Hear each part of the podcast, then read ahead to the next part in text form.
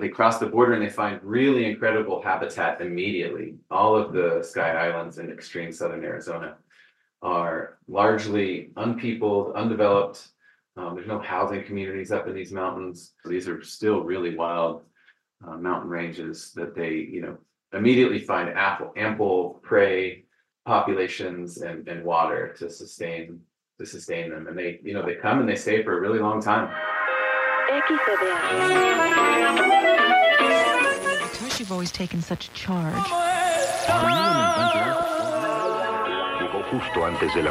You are listening to the Border Chronicle. Are you an inventor or do you know an inventor?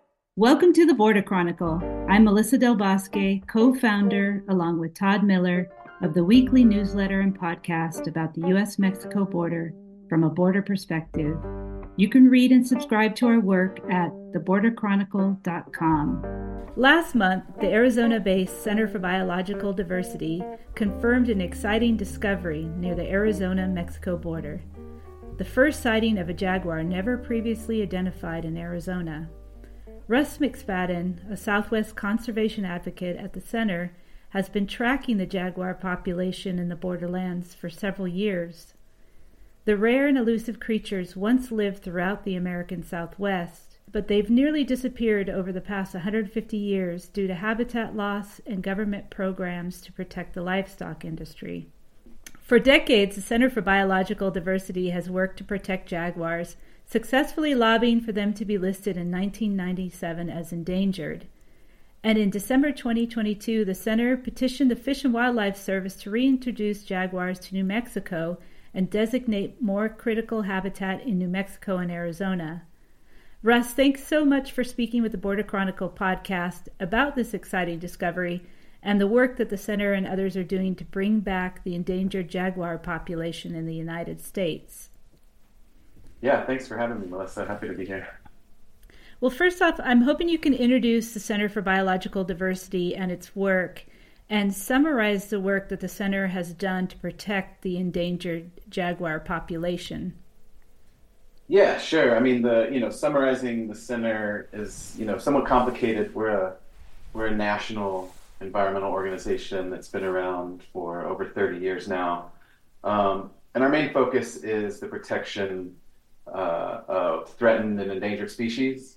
Um, but we also, you know, work on a whole slew of issues: climate change and um, you know, other other programs of sustainability and and um, and you know we've you know the jaguar has always been um, a flagship species um, for the center, a species that we've you know worked for decades to protect. Um, you know, we are the organization that petitioned to get the jaguar uh, listed under the Endangered Species Act. Um, it was wrongfully removed from the Endangered Species Act, and you know, following um, uh, the death of a jaguar in 1986 uh, and, and the reoccurrence of uh, jaguars north of the border, you know, in the in the late 90s, um, the center, you know, made sure that jaguars um, were listed, and then also, you know, spent uh, the next couple decades through lawsuits and other legal actions, and you know, uh, campaigns in the community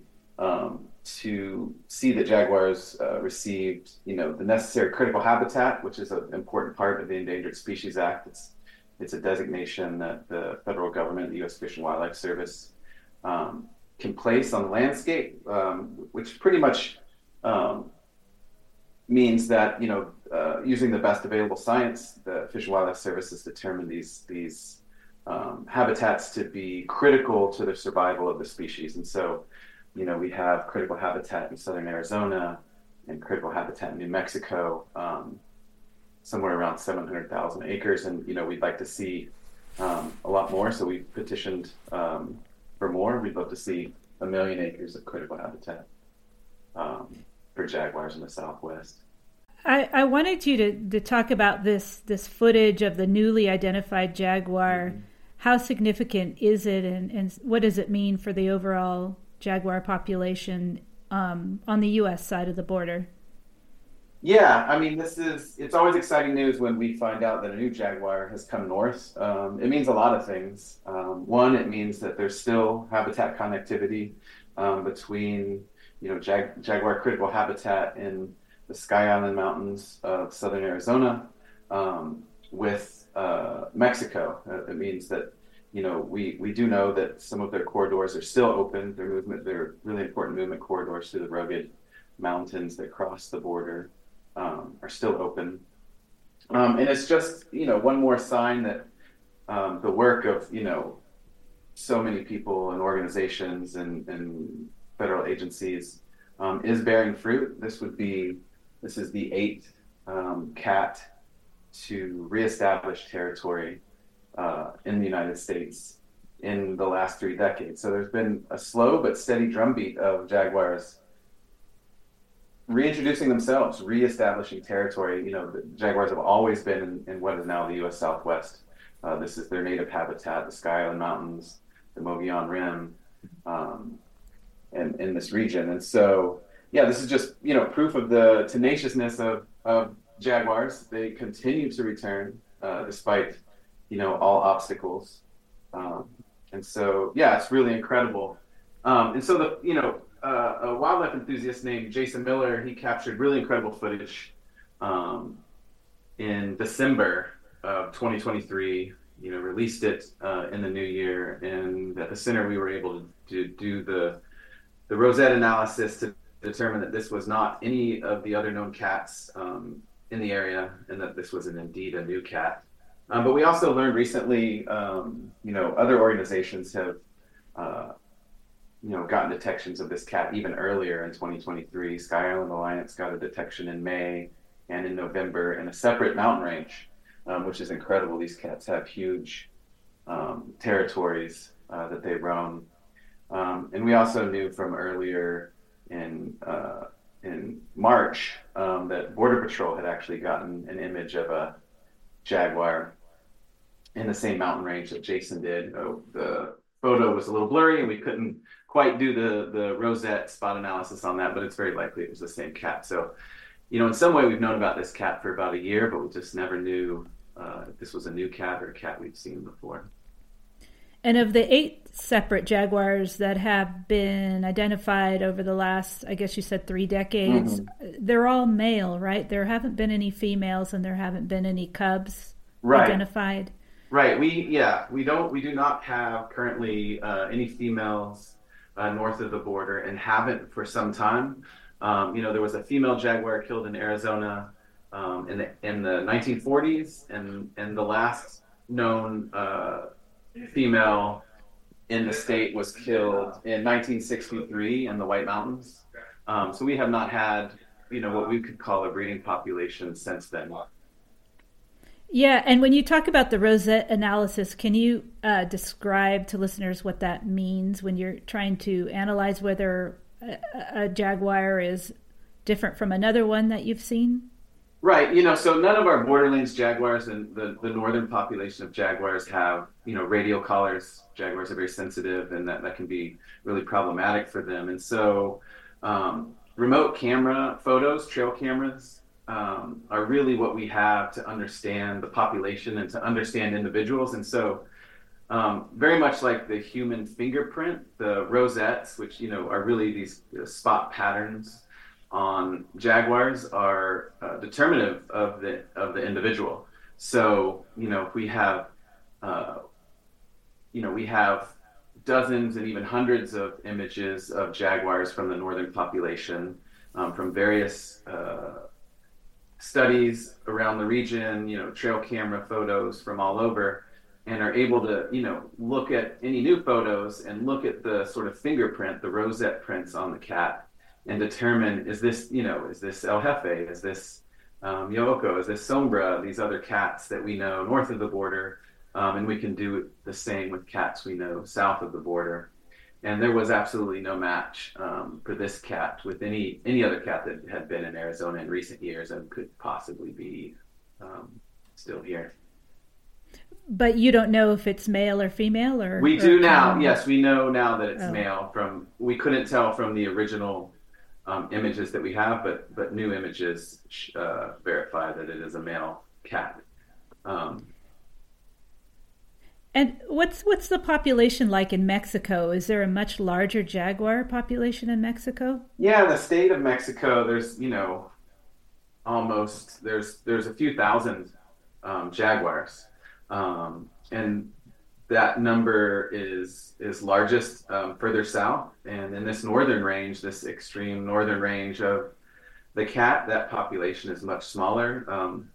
The estimates there are inconclusive. You know, we don't we don't know exactly how many live in. You know, the northern Mexico um, is huge and wild and and um, largely unstudied in terms of how many jaguars are here. But you know, there have been population estimates of you know 100, 200, um, or maybe more than that um, in the north. You know, so when I say northern population, I mean you know in Sonora, um, you know, in the Sierra Madre, and and that includes uh, the jaguars that are in uh, Arizona at any given time. This is one population. It's not two populations, an, an American population and a Mexican population. They're all one population that are still connected by habitat connectivity.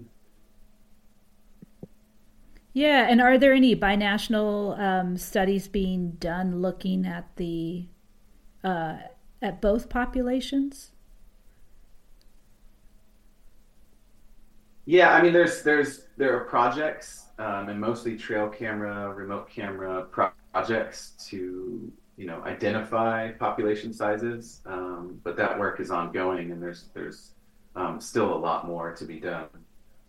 Um, you know, I was recently on a trip down to the Northern Jaguar Reserve in Sonora, Mexico. It's about uh, a, little more than 100 miles south of the border um, from Douglas, Arizona. Um, and you know it's a 55,000 acre reserve. It's not uh, sealed in. You know jaguars come in and out of there. But when I was there, um, I was touring the area and checking cameras with the the range manager Miguel Gomez, and uh, he estimated there's about 12 jaguars in that area, in that 55,000 acre area, which isn't huge. Um, so there were 12 just there.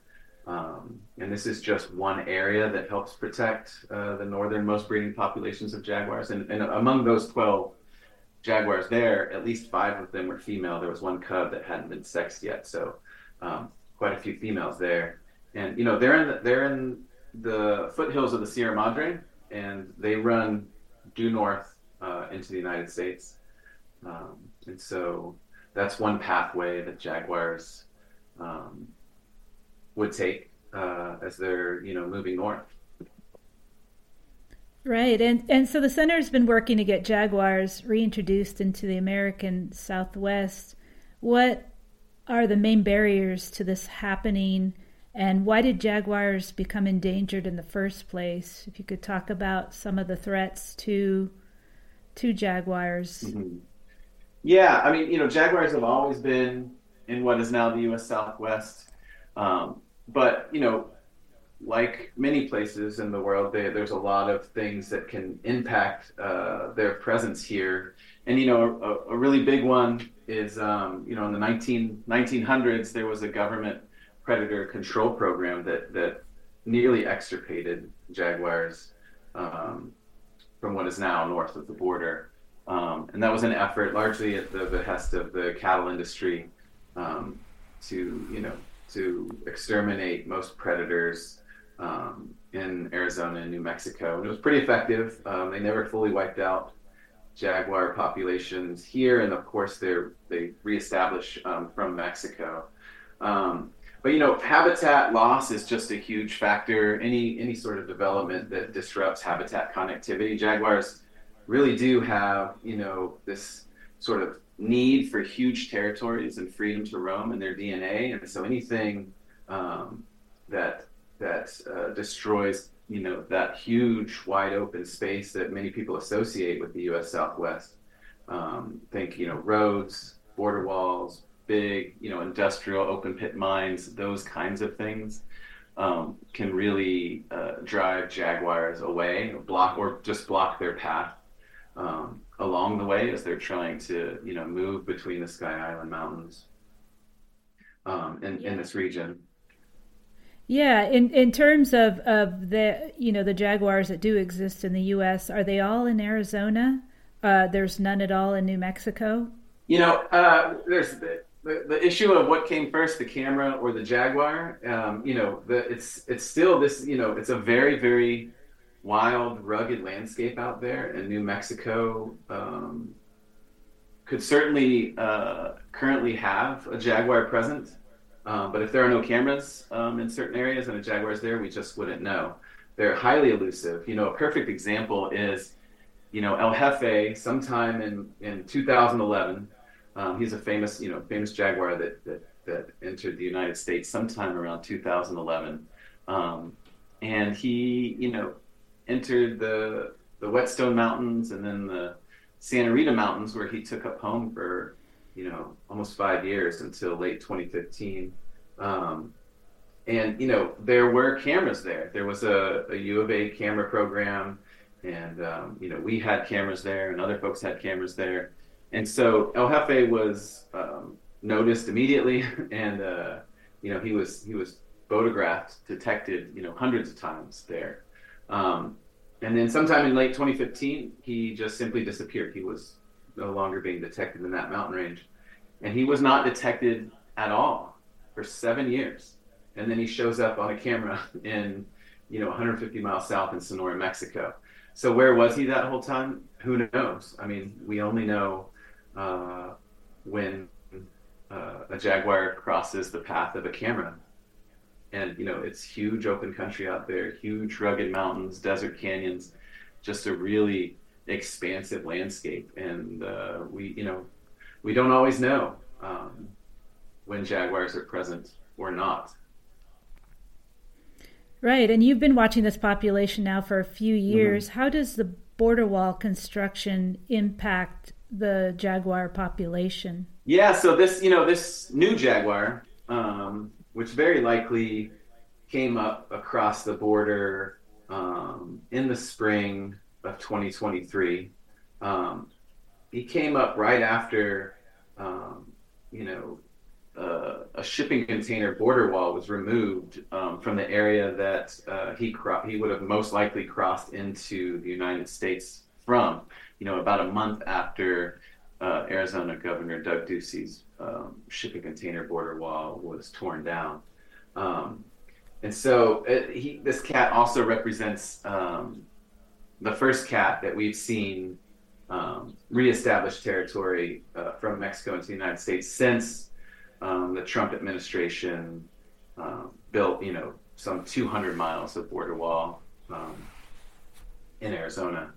Um, you know, one thing to note is that uh, most of that border wall was built through, you know, low desert habitat, um, largely because you know it was a sort of a campaign promise to build, you know, build a lot of wall, and um, you know it's cheaper and easier to build through um, the low desert than it is through the rugged um, jaguar movement corridors of the Sky Islands and these canyons that cross the border. And so there's still um, great connectivity in places where jaguars are moved. Now that the border wall has been absolutely devastating for wildlife um, in general, and certainly has an impact on how jaguars would move across the border, but there is there still is some pretty core um, connectivity that exists where, where border wall doesn't exist in the present.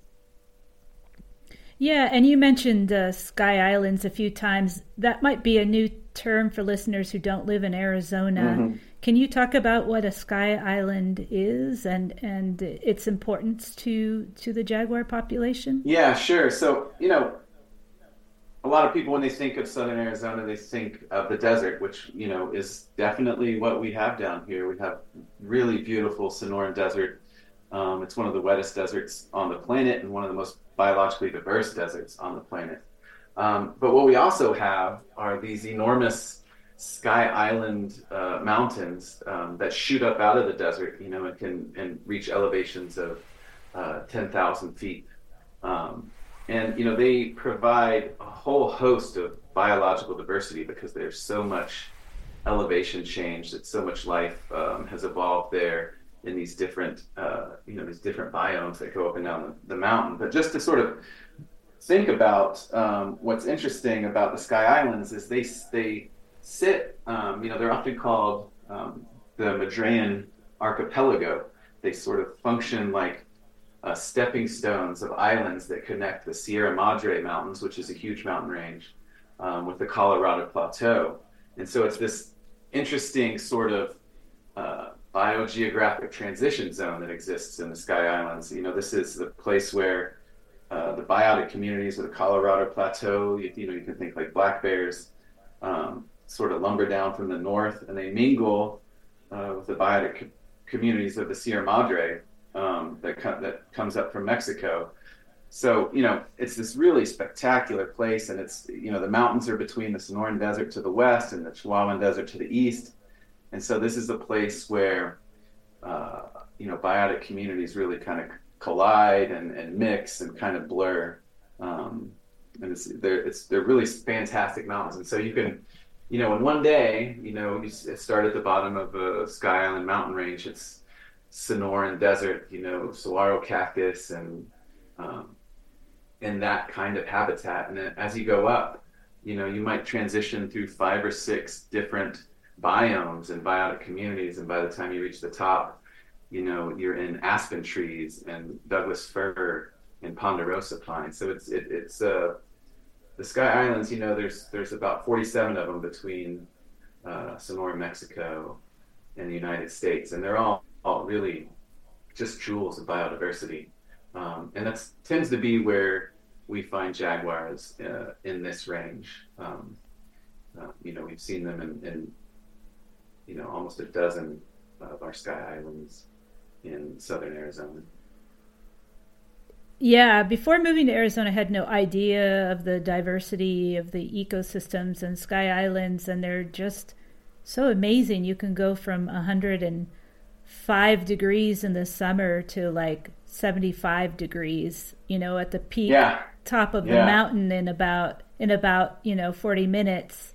You have this like massive uh, change in ecosystems and temperatures and yeah and everything else. Yeah, thing my son, my son and I like to do every once in a while is is around this time of year. You know, it can be uh, 75 down here in the valley um, in February, and you can go to a desert canyon. You know, at the bottom of the Sky Island, and there's a hundred foot waterfall, and we can go swimming in that. Um, and then we'll drive, you know, up the Catalina Mountains to the top in the very same day and throw snowballs at each other. You know, and so technically you could be both. Um, you could get you know sunstroke and hypothermia um, all in a in a five hour period um, based on your location on on the Sky Island down here in the borderlands. So they they really are um, unique and spectacular, and you know they're you know they're a world recognized biodiversity hotspot, and specifically you know Madrean oak forests um, in the Sky Islands, which are you know some preferred habitat of jaguars as well. Um, so that's you know that's hugely important. And, yeah, and when you and when you say the valley, um, we're talking about Tucson. Yeah, I should yeah. add to our yeah, listeners sorry. that both Russ and I are both Russ and I are in Tucson right now, talking to each other uh, remotely. and there, there, you know, there's something I would add um, to this this whole this whole story because you know we talk about you know there's been eight jaguars uh, reestablished territory in in the last uh, 30 years, and you know a lot of people will hear that and think you know that's not a lot, and you know why does why do these jaguars matter at all? Um, you know I get that question a lot, and so I just think you know it's important to sort of touch on that. And you know for me the big part is it's it's really clear um, that the conservation of wildlife populations at the periphery of a species range is extremely important to the long-term survival of that of, of an endangered species, right? So the conservation of borderlands jaguars in particular, which is what uh, I focus on, um, this is the population that that represents the current northernmost population of that species range and it you know so it's critical to the ultimate survival of the species as a whole you know there's global climate trends and higher temperatures and drier environments they're pushing species north um, and we're seeing that with other species as well um, and the borderlands habitats for jaguars will likely become even more critical um, in the coming decades uh, you know, and just you know, one one one thing about that is you know, these these uh, these populations at the extreme periphery, like we have in the north, you know, th- there can be like really interesting genetic diversity that, that exists there, unique a- adaptations. These peripheral populations, they kind of exist in slightly different environments from the core populations. And that can lead to unique, unique adaptations and genetic variations. And you know these variations can be really critical for the species' ability to adapt to future environmental changes or diseases that might you know wipe out uh, portions of the core population. So, you know, there's in the past, uh, not so much uh, today, but there was, you know, there's been a lot of kind of poo-pooing about is this species, is this species population, is this jaguar population in the north, does it even truly matter? Um, but you know, I'm here to say um, that it does. yeah, it it boggles my mind that people would would question why jaguars are important. Yeah. You know, I mean, they're just incredibly mm-hmm. beautiful mm-hmm. species. Um, what what is their total range like? Are they how far north do they go? They don't reach Tucson, right? They're south of Tucson, and then do they range? How far down do they range in Mexico? Yeah, they go all the way south in, in Mexico and then into Central America. Um, and in, in terms of how far north do they go, just based on the data that we know, um, very near Tucson. You know, we've seen them in the Baboquivaris, um, in the Santa Ritas, and the Whetstones. These are all these are like mountain ranges that sort of circle the southern perimeter of Tucson.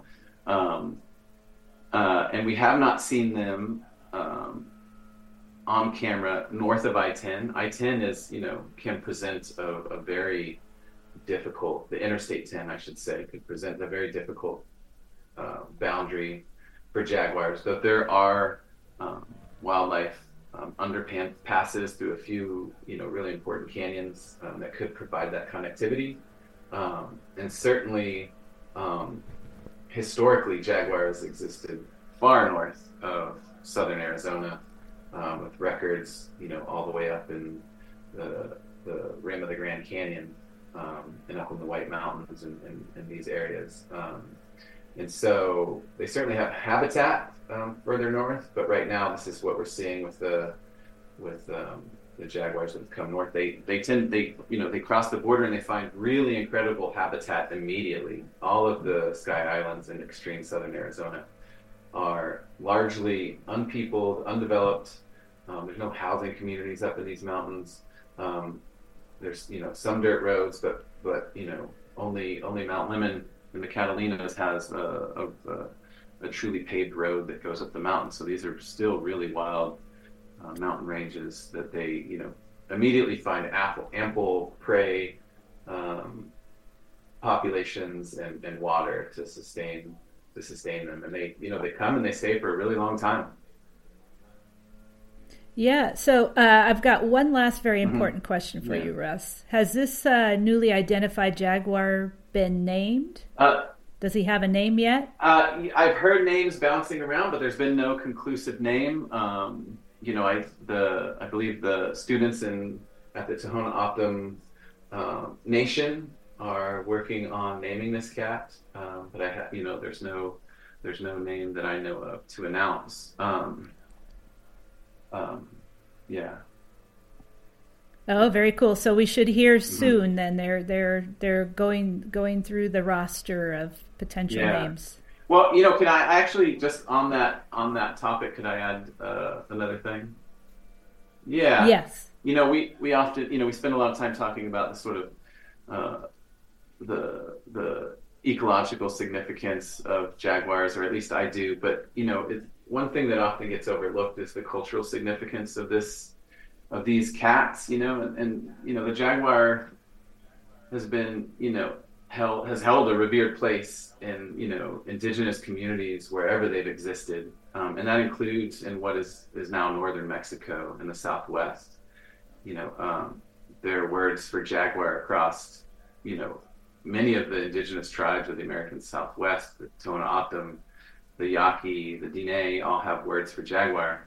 Um, and you know, the return of the jaguar and I've seen this personally, you know, can be a really potent symbol of cultural resilience as well. You know, reconnecting the present with the past. Um, you know, I've, I've worked uh, to name um, three cats. You know, you know, help help communities name three of the jaguars that we've had in recent years.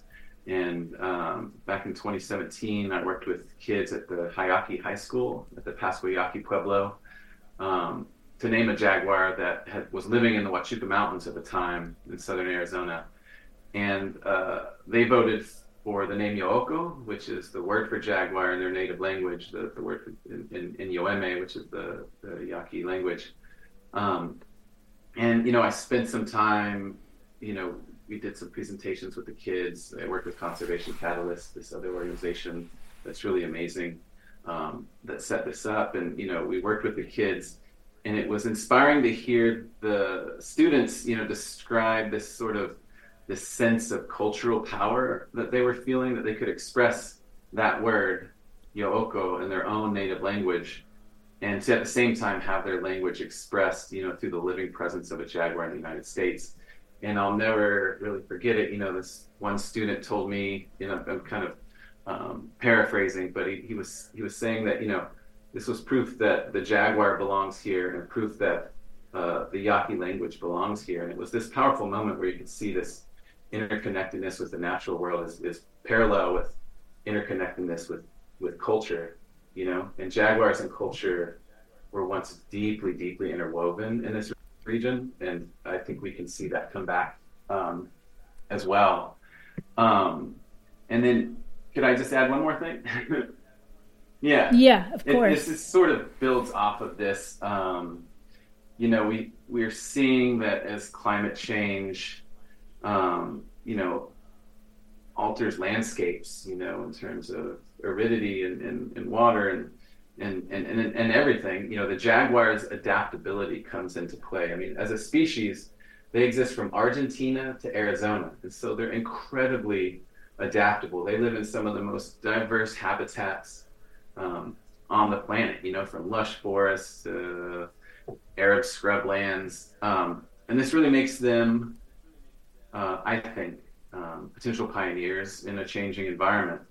And so, you know, I, I, tend to see their return as a signal, even of a hopeful future, you know, where Jaguar's resilience is not just ecologically valuable, but it's also sort of a compass for our own human resilience. Um, and I, so I just noticed this thing a lot. You know, I do a lot of work with students and, and, and other community groups around Jaguars, just talking about them.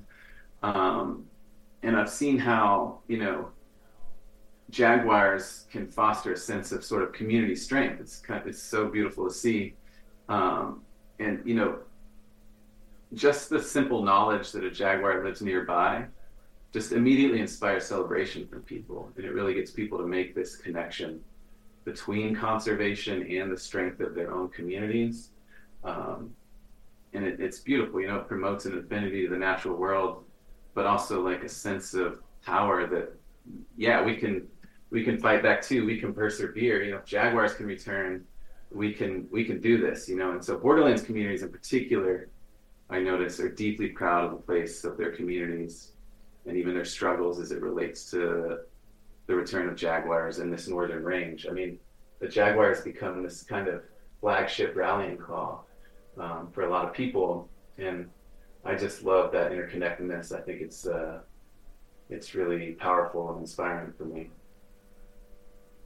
Yeah, and, and what can listeners do to help the jaguar population? Um, is there anything that people can do to to help? Yeah, I mean, you know, getting involved with um, environmental organizations is a good way. The Center for Biological Diversity, Sky Island Alliance, the Northern Jaguar Reserve.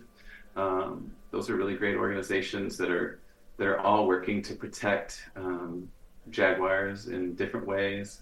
Um, you know, Conservation Catalyst is another incredible organization um, that people can uh, you know reach out to and and and find ways to plug in. Um, I think that's that's you know that's a good first step.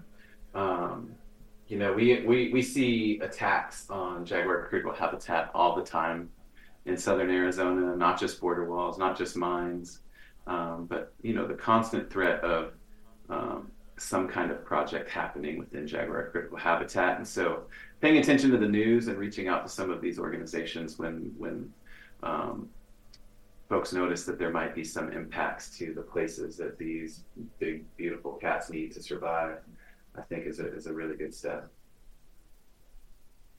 Yeah, well, thank you so much, Russ, for joining us at the Border Chronicle. And I will link to those organizations that you mentioned and to conservation and cultural uh, mm-hmm. programs around uh, reintroducing mm-hmm. jaguars into the United States. Thanks so much for speaking with us. I really appreciate it. You've been listening to the Border Chronicle podcast. The Border Chronicle is reported by Todd Miller and Melissa Del Bosque, based in Tucson, Arizona. This episode was edited by me, Steve Heiss. If you like what you're hearing, please consider rating us on your favorite podcast platform. It will help other people find the show. You can read and listen to more local border journalism on our website, theborderchronicle.com.